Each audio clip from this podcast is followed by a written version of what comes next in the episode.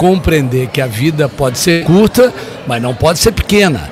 Portanto, você tem que ter novos desafios, novos encantamentos. E eu fiquei na política 40 anos. 40 anos. Sobreviveu então, hein? Sobrevivi e mantive a fé. Olha, coisa difícil. Depois do debate de ontem, manter a fé tá, foi uma, difícil, um desafio. Difícil. E eu vivi a época do regime militar, fui preso, fui presidente de centro acadêmico naquele período, fui comunista. Olha só. Durante vários anos. Aí virei um social-democrata por compreender que os caminhos não estavam corretos, compreendendo a experiência da União Soviética e da China Aí me tornei hoje, como eu me considero, que acho que eu é exatamente assim desde o início, um humanista democrata. Bela definição. É, eu, o regime é democrático, mas eu tenho enorme preocupação com o ser humano. Por isso que talvez eu fiz medicina, por isso que provavelmente eu fui para o futebol, para compreender essas características incríveis que é do ser humano e eu acho que pelo menos alguma coisa acumulei e por isso que eu vim para cá participar da longevidade. Vamos, vamos dividir essas fases que fora do antes de começar você falou de um jeito muito mais poético aí, né? A fase de medicina foi para entender. Então, eu fui ser médico para compreender a vida e a morte. Médico para compreender a vida e a morte. E aí fomos para política, política. para compreender o poder e a sociedade. O poder e a sociedade. Pode anotar tudo que hoje tá, já tem um roteiro aí para fazer palestra depois. Fui para o futebol para compreender as paixões. As paixões, olha só o futebol. E aí quando eu saí da CBF faz um ano, me perguntaram o que, que eu iria fazer. E a minha resposta era pronta, direta. Vou viver um grande amor. Vou viver um grande amor. Você tá vendo, né? Tá, tá lindo, ó. Sextou de verdade o bagulho aqui hoje mesmo. Carrasco a gente, perde fácil com esse a gente já aí. tá, A gente já tá inspiradíssimo aí. Muito bom. Olha, em 14 de dezembro de 1990, a Assembleia Geral das Nações Unidas designou o dia 1 de outubro, mais conhecido como amanhã, como Dia Internacional das Pessoas Idosas. Os idosos brasileiros têm alguma coisa para comemorar amanhã ou ou só, só tem desafio? Como que é? Dois pontos de vista. Do ponto de vista formal, nós também, acompanhando a Organização Mundial de Saúde, decidimos criar o Dia Nacional, Nacional da Pessoa Idosa, coincide também com o 1 de outubro. Então, a Expo Feira Longevidade eh, foi criada nesse período exatamente por causa disso, para respeitar a data internacional e nacional. Você vê, nós não poderíamos escolher, tendo em vista que no dia 2, domingo, são as eleições. Nós estamos na véspera das eleições, fazendo, como vocês estão vendo, um fórum expo extraordinário. Tem milhares de pessoas Sim. passando por aqui, mostrando que é um tema relevante e pode ser, na nossa avaliação, prioritário para o governante, para os candidatos. Tantos que, tanto que vários passarão por aqui porque terão a oportunidade de conviver com todas as entidades que militam na área da longevidade. Mas você faz uma pergunta muito é, bem centrada, que é o seguinte: temos algo a comemorar?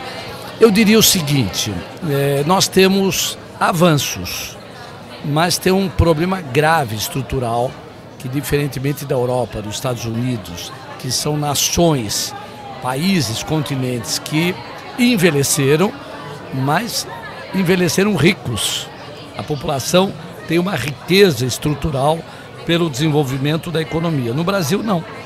Nós estamos envelhecendo numa velocidade às vezes superior à própria Europa, Estados Unidos. Sim. Em muitos aspectos superior, mas continuamos pobres e com muitas desigualdades sociais. Então, nós vamos ter que resolver isso com políticas públicas, com governantes democráticos, preocupados com a questão social, investindo recursos prioritários na área da longevidade, da pessoa idosa. Então, temos um longo caminho pela frente. E vamos juntos. Temos, temos gente nos acompanhando. Tem uma turma aqui assistindo a gente, mandar um abraço para todo mundo, especialmente para o Teste que está por aí também, membro aqui do, do nosso canal. A Brasília. E já aí. mandar uma pergunta boa para o senhor aqui. O senhor é, é um dos diretores lá da, CB, da FPF, é isso? Não, não. Tá, eu, tá lá ou não? Eu fui seis anos, seis anos. É, secretário-geral da Confederação Brasileira de Futebol. Eu saí faz um ano e aí que eu vim aqui para longevidade. Continua apaixonado por futebol? Sim, eu, pra você ter uma ideia, eu sempre fui apaixonado pelo São Paulo Futebol Clube. Ah, ia perguntar do time, é isso. É, sempre pela seleção brasileira. Fui secretário de esportes aqui de São Paulo quatro anos, da cidade de São Paulo. Fizemos uma gestão, eu diria, importante, de mudanças muito fortes, com orçamentos vigorosos. Aí eu convivi muito com a Federação Paulista de Futebol. Junto com ela, realizamos o maior campeonato de futebol amador do mundo com 1.500 clubes de futebol de várzea. Caraca. E aí, o presidente da Federação Paulista de Futebol, que tinha sido eleito já presidente da CBF, me convidou para ser o secretário-geral. E para lá eu fui. Fantástico. O São Paulino está com dois palmeirenses aqui. Tá tranquilo. Né? Eu sou, eu sou tranquilo, mas esse aqui passa mal. Viu? Mas a minha família é palmeirense. Ah, então, meus filhos, meus netos. Então, eu não posso negar como eu quero a felicidade dos meus filhos e dos meus netos. Quando o Palmeiras ganha, nessa situação de hoje, o Brasileirão está quase no papo. E o São Paulo vai disputar a Sul-Americana. Então eu estou bem. Como é que você vai estar amanhã? Está aqui e o coração lá em Córdoba. Eu estou aqui, mas estou sintonizado, sintonizado. com o Júlio Casares, Sim. com o Outem é, Júnior, que é o presidente do conselho, sintonizado com toda a direção de São Paulo, torcendo muito, porque a chance da gente retomar um título é, há muito um tempo o São né? Paulo não tem título, né? Vamos nessa. Vai, tá certo, boa. Eu só quero aproveitar e já registrar uma reclamação que eles colocaram, fizeram o banner até com o fundo que a gente usa lá na RS, mas está faltando um banner com o nosso templo do Allianz Parque, que ah, ali, é verdade, é verdade. Na, ali na cobertura lá do, prédio, do a gente do fica lado. ali do lado é e sempre se inspira quando precisa ver alguma coisa bonita. Mas não é um bom assunto hoje. Doutor Feldman, terceira idade, idoso, sênior, melhor idade. Qual a melhor terminologia para a gente usar nesses tempos em que é, às vezes as pessoas não gostam de um, ser chamado de alguma coisa? Olha, eu diria o seguinte: há um preconceito em relação à idade. Eu chamaria do quarto grande preconceito. No Brasil, no mundo, nós temos um preconceito racista em relação ao negro, grave, e nós estamos superando através da consciência, do debate e, particularmente, da política de cotas, que tem um papel importante para cumprir mais dramático do ponto de vista da escravidão é, que construiu durante é, três séculos. Portanto, está incrustado na sociedade esse problema. Temos o preconceito também estrutural, eu diria milenar, que em relação ao gênero. Né, as mulheres nunca tiveram espaço que merecem pelas suas características, qualificação, cada vez mais no seu sentido profissional. Tiveram sempre que ficar a reboque nos bastidores, mas há uma mudança também em relação a isso. Um preconceito grande em relação à homossexualidade, LGBTQIA,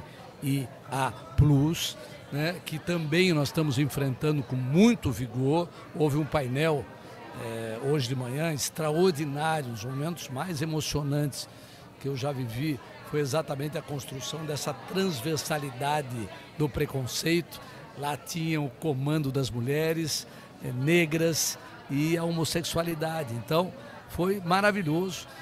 Daqui a pouco nós vamos ter um debate muito importante com o Caco Barcelos é, sobre a questão do orgulho e da diversidade é, e combater o preconceito. Estará lá o Zé Vicente, presidente, reitor da Universidade Zumbi dos Palmares, o Cid Torquato, que é um militante da luta em defesa é, dos deficientes, e o Caco Barcelos, que talvez um jornalista que mais explorou a profundidade desse país. Então, você vê como o fórum vem trazendo e temas a gente está no meio aqui hoje, hein, que honra! Não, temas da maior importância. Então, eu diria que há um preconceito em relação à idade, e vocês sabem disso, no mercado de trabalho, mercado de consumo, na família, no setor público, muitas vezes, que nós precisamos combater e enfrentar. É, assumir como um fato, uma realidade e enfrentá-lo na sua dimensão. A gente falou um pouquinho de política. Olha só, o Joe Biden tem 79 anos e na campanha o Trump o chamava de Sleep Joe, o Joe sonolento. No mês passado, Ciro Gomes criticou a capacidade física e psicológica do presidente Lula, que aliás é três anos mais novo do que o Biden. No próximo dia 30 de novembro, Luiz Erundina vai completar 88 anos e continua ativa, lúcida e candidatíssima e altiva também, a, né? a deputada federal. No caso da política, a idade não deveria ser um fator positivo, porque experiência, toda aquela coisa, a gente não deveria. Quem tem uma trajetória bonita, passou por, enfim, como a sua trajetória política, tantos lugares, foram acho que sete mandatos. É sete isso? mandatos. Sete mandatos. Não era, ao menos na política, não era para a gente não ter esse preconceito?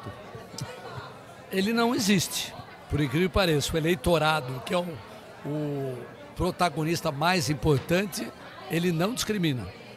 Ele não faz isso. Ele Legal. tem uma ação correta e inteligente, tanto que elegeu é, pessoas longevas de todas as idades. Né? Então esse é um dado importante. Fernando Henrique está com 90 anos, poucas pessoas contribuíram para o pensamento desse país como o Fernando, o Fernando Henrique. O Zé Sarney é, tem também é, acima de 90 anos. São figuras ainda muito ouvidas são verdadeiros conselheiros para evitar o desvio. Michel Temer é um homem também de idade bastante longeva, um homem importante no aconselhamento, é, é, muitas vezes até por erros cometidos, para permitir que as novas gerações não repitam erros que vão prejudicar a sociedade como um todo. Então, é um preconceito inaceitável, particularmente do Ciro, que se coloca como um indivíduo progressista que pensa o Brasil, é uma agressão inaceitável e o Lula tem todo o direito de disputar as eleições, ele está saudável, ele tem condições de cumprir. Está amando. Está amando, recentemente se casou de novo. É, isso é um absurdo. Qualquer idade é muito bem-vinda para contribuir com a política do Brasil. Por falar em idade mais velha, falando de jogadores mais velhos no futebol, a gente trata muito mal os nossos jogadores mais velhos. Nossos clubes brasileiros, eh, me parece que ainda não aprenderam a lidar e respeitar, digamos assim, valorizar todo esse legado deixado. É, o que, que o senhor pensou quando o senhor passou por tantas é, esferas importantes do futebol brasileiro para esse setor, para essa, essas pessoas? Por exemplo, a gente tem craques, Ademir da Guia, vou falar do Palmeiras, inevitavelmente, me desculpe, tá, mas vou ter que falar do Palmeiras aqui. Ademir, Ademir foi meu amigo, uma das então, figuras mais nobres que eu já conheci. Então, e aí, o que, que o senhor pensa, o que, que o senhor é, pensa que falta para o nosso desporto nesse sentido? Olha, primeiro nós estamos introduzindo muito no futebol brasileiro a tecnologia, conhecimento científico, é, aspectos muito relacionados à saúde. Então, eu diria para você que isso, com o tempo, vai permitindo que cada vez mais jogadores com idade mais longeva possam participar. A vida do atleta não é fácil. A gente sabe disso. Eu convivi muito com eles na intimidade, seja nos, nos clubes de futebol brasileiro, de todas as séries, muito na seleção brasileira, uma vida muito intensa é, que lhes impede, inclusive, de desfrutar naquela faixa de vida jovem o que há de mais agradável, de prazer e tal. Mas como tem a perspectiva de vitórias, de sucesso financeiro, eles muitas vezes abandonam é, esse prazer da vida para se consolidar como jogador. Mas eu diria que isso tá, o Júnior talvez seja um dos grandes exemplos do Brasil. Convivi muito com ele agora como Eu diria que questões musculares, é, vão permitir cada vez mais que esses jogadores possam prolongar a sua permanência no futebol.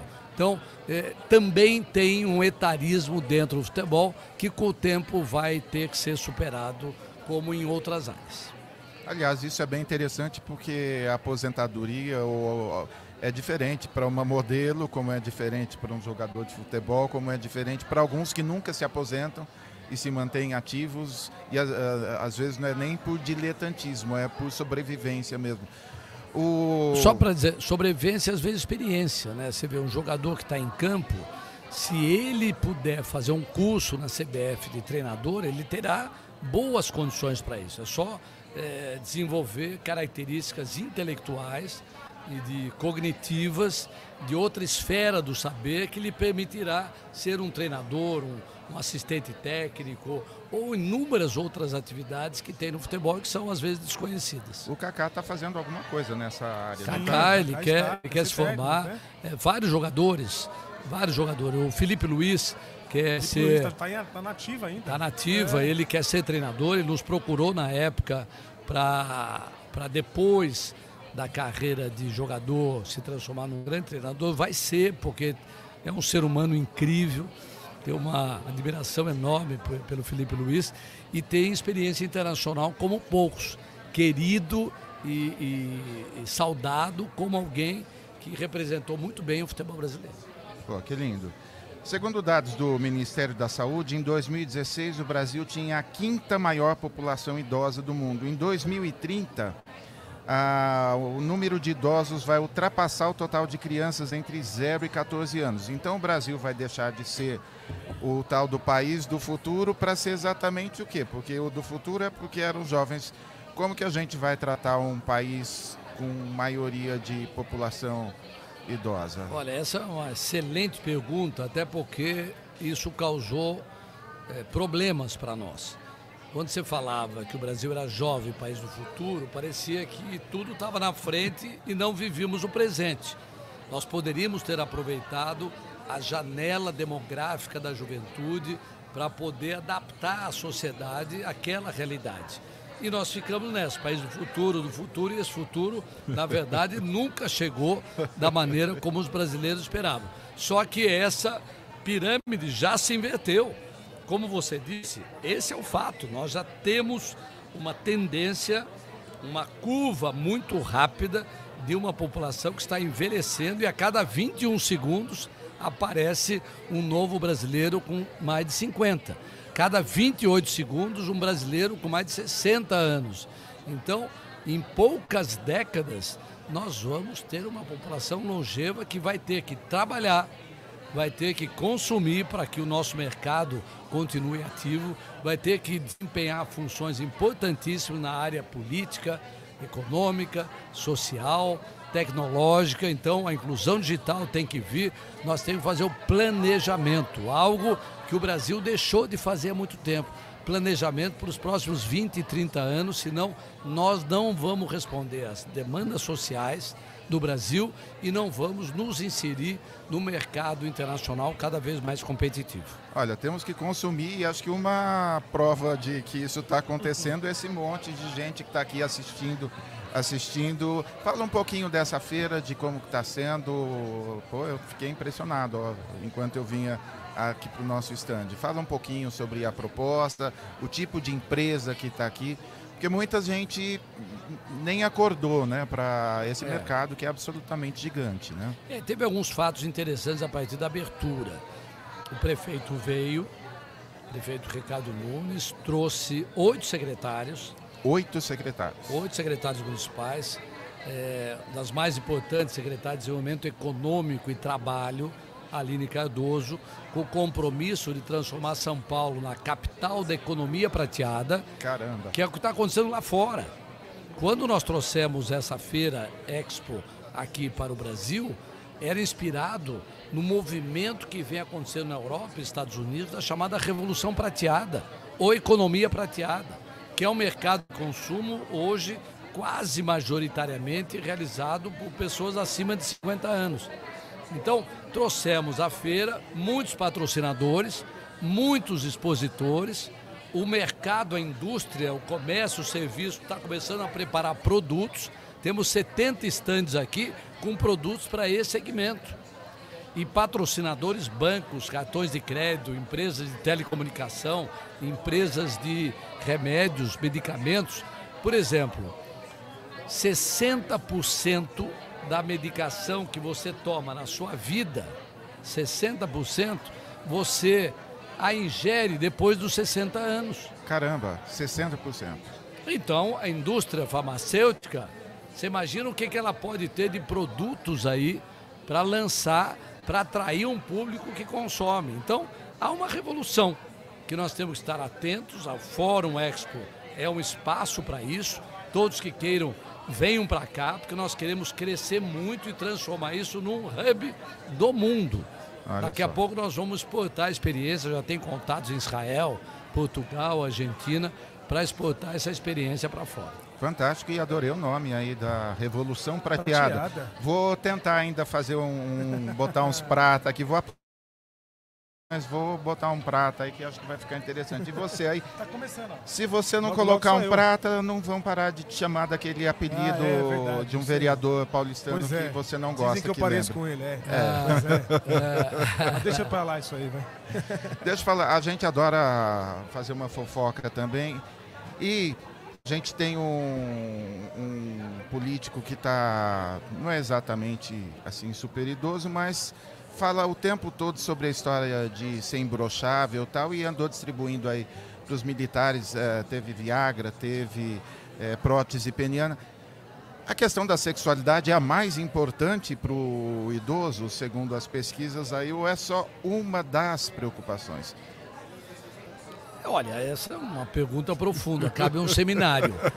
Mas eu diria o seguinte: quais são a, as preocupações, os temas que envolvem hoje o setor longevo. Eu tenho evitado muito falar idoso, velho, terceira idade, longevo. Já aprendendo tudo. Longa aqui. vida. Tô... Longa vida. Porque 60 anos é muito jovem em relação a 90. Bom, são diferentes características, é, diferentes ambientes que se criam. Mas hoje eu conheço muita gente de 80, 90 anos com uma vida muito ativa e saudável. Minha mãe morreu com 94, ela fazia tudo. Ela, ela passeava, ela fazia turismo, ela se encontrava com as amigas, é, comia absolutamente de tudo. Então, há uma mudança é, de realidade muito grande. Mas quais são as preocupações? Primeiro, atividade física, fundamental. Qualquer o quê? Uma. Qualquer uma. Se tiver sentado, fique de pé. Se ficar de pé, ande. Se puder correr um pouquinho, ótimo. Alongue, faça musculação e aí se relacione socialmente. Tem amigos. Se puder ter o abrigo da família, é melhor ainda, porque isso tem surgido como elementos fundamentais. Estou vendo aqui o Balestrinho, o Ricardo, são os grandes comandantes do Sindicato dos Hospitais de São Paulo. Uma alegria tê-los aqui. Estamos participando online no programa de rádio. Vocês estão dando uma contribuição enorme na saúde dos longevos. Que legal. Estão participando de importantes debates aqui no nosso fórum. É, mas é, atividade física, saúde. Amigos e família. Alimentação, amigos e família, viagens, turismo. Hoje, grande parte do turismo é feito pela população mais longeva e ter um propósito, voltar a trabalhar se reciclar, fazer a chamada educação continuada, você se informar sobre aquilo que você pode ainda fazer e pode fazer muito bem. Ou seja, se puder se levantar do sofá, já é uma grande contribuição. Ei, coisa linda, coisa boa, dá vontade de até sair daqui correndo, Já, acho que... São Caetano correndo, pá. Lindo demais. Mais alguma questão? Eu tenho uma pergunta, mais uma pergunta para o senhor aqui. É, a gente, o senhor estava no olho do furacão da Covid quando ela bateu o país e, portanto, o mundo dos esportes. O que, que o senhor viu de mais grave e o que, que o senhor acha que a gente poderia ter feito como nação, como sociedade, para evitar que tantas pessoas morressem? São mais de 650 mil mortes.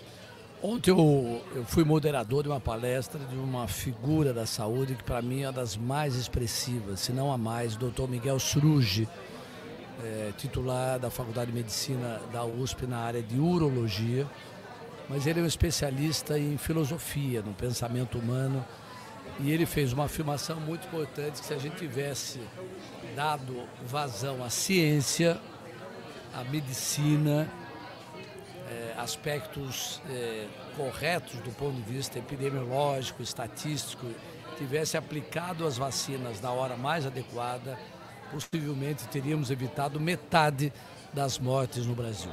Ou seja, essa é uma afirmação muito importante. Então, nós erramos muito, nós transformamos num debate político. Quem deve cuidar disso é somente a área de saúde, não pode extrapolar para a política.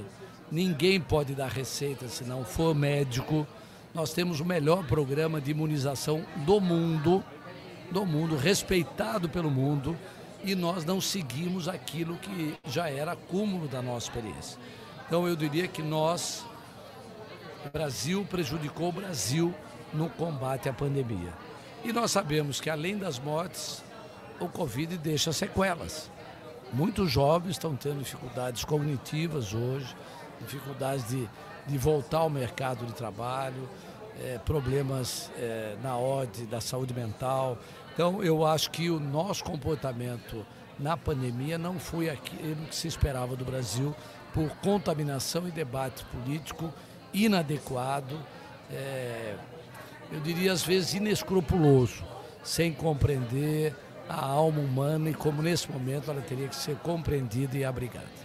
Olha só, eu essa semana todos nós recebemos vários vídeos de pessoas é, cuja idade está fora já, as pessoas não são obrigadas a votar pela idade, muita gente ah, super é, cheio de energia dizendo que vai com 90 anos, 95 anos no, no domingo vai votar. Esse lance de sair de casa e se sentir partícipe da, de um novo momento que a gente espera viver, isso é um bom sinal, assim, quem está preocupado da mamãe que vai sair de casa e está chovendo, mas é, é, pode levar porque vai fazer bem, não vai não para ela? Vai fazer bem para ela, vai fazer bem para o Brasil, vai fazer bem para a escolha mais adequada nesse mesmo história brasileira, onde nós temos retrocessos é, significativos e tristes. Eu que lutei pela democracia desde jovem, estudante, é muito ruim ver cenas e declarações. Esse último debate que foi é, dramático, é, queria muito ouvir projetos e propostas nacionais, é, não foi possível. E eu quero aconselhar os longevos a votar, porque a experiência de vocês é fundamental, não apenas no voto direto, ajuda a ter essa consciência cívica de você continuar participando e faz parte eu diria, das recomendações que deve ser dado hoje aos longevos, que é ter uma participação política e social cada vez mais ativa, mas também recomendando o voto para os membros da família, porque o longevo não tem como negar, é um influência, é, um, é alguém que interfere na opinião da família, tá certo? Eu sempre ouvi muito meu pai, é, meus avós, é, muito minha mãe, eu queria saber o que eles estavam sentindo, porque eles são muitas vezes vítimas é, daquilo que é inadequado do ponto de vista do tratamento político e social e econômico do país. Então, é, opine, influencie, porque seguramente vocês têm uma experiência que vai nos ajudar na decisão do próximo domingo. Olha só, na sua casa é provável que você tenha um silver influencer lá para você ouvir com muito respeito. Ó, oh, já tô com um monte de ideia aí de coisas pra gente escrever. Mais alguma coisa, Will? Eu tô. Nada, tá ótimo. Papo estou absolutamente bom. encantado com o nosso é papo. Não, fico muito feliz e eu quero anunciar para vocês, esse ano nós, além do Longevidade Expo Fórum, nós estamos fazendo uma edição conceito da Silver Week, que é criar nesse período uma cadeia de consumo em todo o comércio e serviços do Brasil, shopping center, lojas de rua, dando descontos para as pessoas acima de 50 anos. E no ano que vem nós vamos fazer uma parceria com a Associação Comercial do Brasil, de São Paulo, com a Associação Brasileira de Shoppings, com a Associação de Lojistas de Shopping, para que a gente possa fazer durante uma semana, dez dias, descontos para a população acima de 50 anos. Um visionário, hein? Temos um visionário. Novidade em primeira mão aí para você que está acompanhando ao vivaço o nosso papo aqui. Dr. Feldman foi encantador. Eu sei que o vinho faz bem para a saúde. Lamento a gente não ter uma pois garrafa é, aqui para passar ter. mais umas. Eu também lamento. Umas três horas conversando, porque Uh, como a gente aprendeu nesses minutos que a gente teve juntos, super obrigado por separar um tempinho. Ele estava parecendo quase um ventilador aqui, porque é tanta gente para. É isso aí. Assim, e ele já fez a, a, o exercício físico da tarde, porque Exatamente. Eu já Pergunta essencial. A musculação. Pergunta essencial para fechar o papo. O Hexa vem esse ano? Vem. Vem, confio muito no Tite, Boa. no Juninho São figuras extraordinárias e tiveram tempo e informação para escolher a melhor seleção para ganharmos em campo. Perfeito. É isso aí. E para você que esteve com a gente assistindo ao vivo, ó, super prazer. Para quem está assistindo fora do horário, ó, viraliza esse conteúdo porque foi muito legal. Grande beijo, gente. Até valeu, próximo, hein? Valeu. Obrigado. Obrigado. Mas que